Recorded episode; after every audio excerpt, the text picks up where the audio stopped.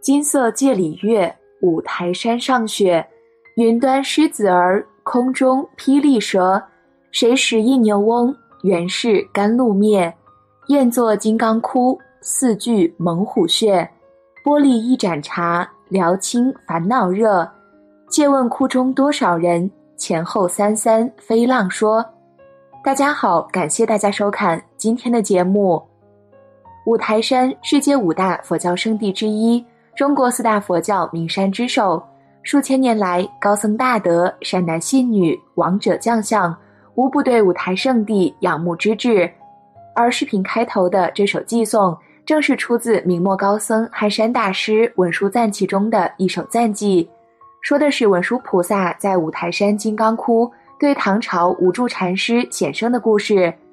至于为什么说这首偈是一个未解之谜，我们先来听一下故事。唐大中初年，无著文喜禅师一路远水前往五台山华严寺去朝拜文殊菩萨。刚入五台，途经金刚窟，他忽然看到一座金碧辉煌的庙宇。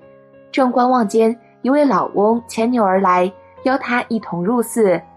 走进山门，老翁呼唤侍者军提迎接客人。一位童子应声出迎，老翁松开缰绳，黄牛乖乖地跟随童子而去。文喜禅师在老翁的引导下，穿过雄伟的大殿，绕过高大的阁台，来到了法堂。老翁端坐在禅床上，指了指面前的蒲团，让文喜禅师坐下。老翁先问：“你从何处来？”文喜禅师说：“南方。”老翁便问他：“南方佛法如何住持？”文喜禅师回答：“末法比丘少奉戒律。”老翁又问：“多少众？或三百，或五百？”文喜禅师答了之后，接着反问：“此间佛法如何住持？”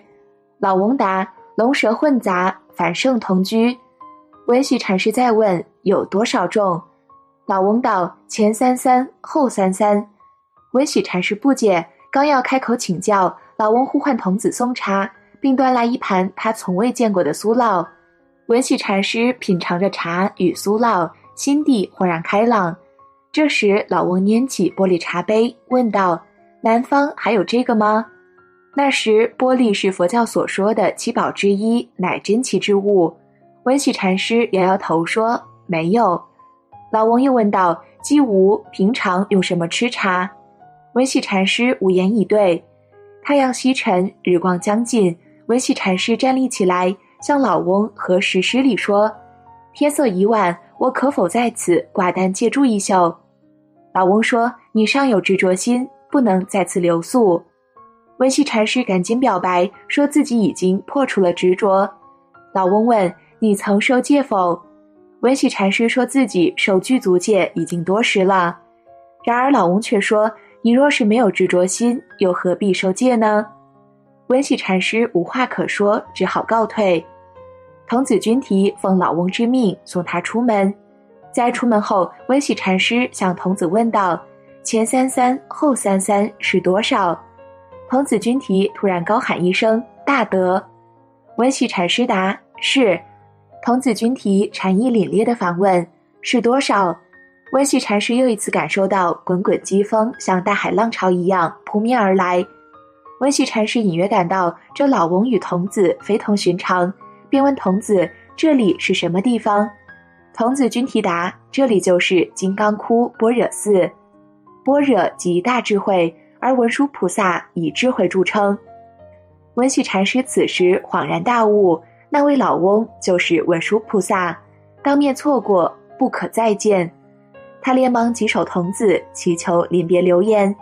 童子随即说偈曰。面上无嗔供养具，口里无嗔吐妙香，心里无嗔是珍宝，无垢无染是真常。言毕，童子君提向文喜禅师身后的金刚般若寺一指，文喜禅师急忙回头，那座雄伟壮丽的寺院早已不见了踪迹。等他回转身，那君提童子也不见了踪影。千里为君来，当面不识君。文喜禅师忽然感到头顶的天空之中。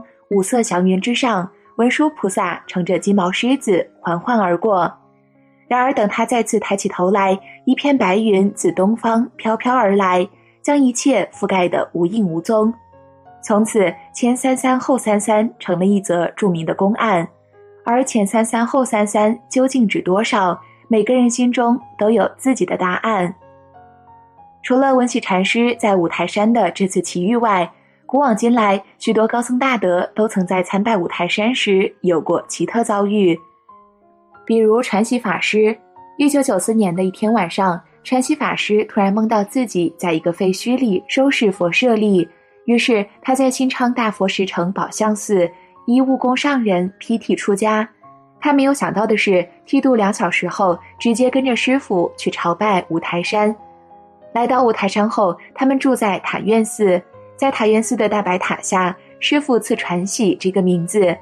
晚上，他仰望天空，突然看到一座高山，觉得奇怪，白天没见到这么高的山，怎么这山上在点火，而且这火烧得这么亮？第二天，他才知道自己看到了瑞相。这是五台山四十多年来第一次出现的智慧灯。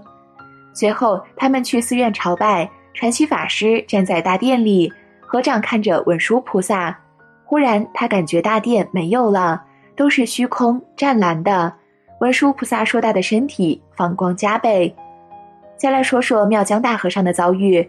一九七三年的一天，妙江大和尚在村里修水库。他和另外一个人抬着一袋装满水泥的毛口袋走在大坝上，由于走在前面的人不小心没有走稳，滑了一个跤，于是把走在后面的他从十七米高的坝上甩了下来。坝下面都是烂石块，人掉下去肯定是没命了。在跌下去的瞬间，好像失去了知觉，只是看见了一尊一百多米高的文殊菩萨。等妙江大和尚明白过来的时候，自己已经坐在了坝底下。因为文殊菩萨的显灵保佑，妙江大和尚才得以平安无事。从此，妙江大和尚就怀着一颗报恩的心，对文殊菩萨和他的道场有了深厚的感情，在五台山剃度出家，终成一代高僧。索达吉堪布在朝拜五台山，也曾有过一段奇特遭遇。一九八七年，年仅二十五岁的索达吉堪布陪同法王如意宝朝拜五台山。法王如意宝让堪布提前去打前站，并嘱咐他去观察一下他自己日后在汉地弘扬大圆满的情况将会如何。堪布到达时，刚从班车上走了下来，前来迎接的一位五台山师傅一见面就对他说：“告诉你一个好消息，大白塔前几天放光了。”索达吉堪布很淡定地问了一句：“还会再放光吗？”这位师傅说：“当然会了。”因为文殊菩萨的化身来了，结果当晚大白塔再次长时间大放光芒，塔身变成透明。根据法王如意宝让索达吉堪布观察元气的嘱咐，当时大家觉得以此元气预示着索达吉堪布在汉地弘扬大圆满的情况将会非常圆满。其后事实证明也确实是如此，而法王如意宝在五台山的遭遇也是奇特非常。一九八七年，法王如意宝带领一万多名僧俗朝拜五台山。当时身着红色僧衣的僧人几乎已遍满了整个五台山，给这座举世闻名的佛教圣地增添了前所未有的风采。原本法王如意宝一直住在菩萨顶，有一天他为上万信众传法后，毫无准备地搬到了善财洞。到了善财洞不久后，突然不知道从哪里冒出来了七个小孩。他们在法王前恭敬聆听了佛法，之后忽然间就消失的无影无踪了。人们都说这七童子是文殊菩萨的化现。后来法王如意宝闭关了二十一天，闭关中他看到了文殊菩萨，身色金黄，头戴五佛冠，一面二臂，左手支持书函，右手高举宝剑，双足金刚加趺坐，圆满报身装束，以寂静姿态而住。最后，我们再来看看虚云老和尚的五台山奇遇。虚云老和尚修行时，心中总是想：我生不见母，母亲因生我而死，大恩不能忘怀。为了报答母亲生育之恩，他一心发愿朝拜五台山礼文殊菩萨，以此功德，希望母亲早脱轮回。七月份，他从普陀山出发，三步一拜。刚开始，还有四个人跟他一起朝拜。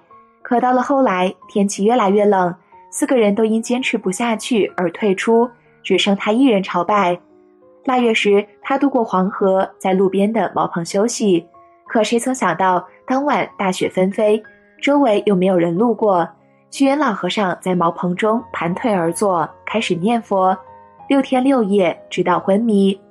第七天，一个乞丐见他卧在雪堆里，知道他是冻伤了，把他身边的雪拨开，在周围架了一个火堆，煮了点黄米粥。老和尚吃了以后，渐渐的恢复了生气。乞丐说：“他叫文吉，来自五台山。”五月底，老和尚到了五台山，才知道那个乞丐是文殊菩萨的化身，是在试探他的心，救度他的难。两三年后，他再次决定朝拜五台山，可他一出发就开始腹痛，仍坚持勉强拜行。第十二天，他走到黄沙岭，山顶只有一座破庙，他实在是走不动了，就住下了。一天腹泻了十多次，启动无力，又无过往行人，只能坐以待毙。可第二天晚上，他忽然看到墙角处有人嚷祸，仔细一看是文吉。文吉一直照顾他到痊愈。老和尚感激道：“两次危险都蒙先生救济，感激不尽。”文吉说：“这是小事，不必挂齿。你的身体又不好，如果觉得路途很难，就不用三步一拜了。朝礼也是一样。”文吉照顾他的第四天，他的病便痊愈了。这是文殊菩萨第二次显现救他。好了，今天的内容就和大家分享到这儿了。相信大家在心生欢喜的同时，也会有这样的疑惑：文殊菩萨难道一直在五台山吗？如何才能见到文殊菩萨呢？我们都知道，文殊菩萨不是万劫累积的福德因缘，是不能够见到的。佛经中言：若有众生。但闻文殊师利名，除却十二亿劫生死之罪。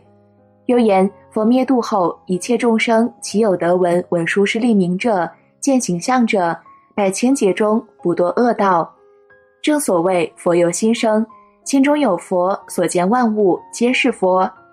我们朝山拜佛，如果能够把众生都作为文殊菩萨像，那你朝山一定能够见到文殊菩萨。因为文殊菩萨没有一时一刻离开过我们，他一直在守护着我们，但中间有一个感应道交的问题。如果你的心能趋于文殊菩萨的慈悲心、平等心的时候，就能见到文殊菩萨；如果不能相应，文殊菩萨再着急也没有办法。所以希望大家能够真正发起慈悲心、平等心，这样你离见到文殊菩萨也就不远了。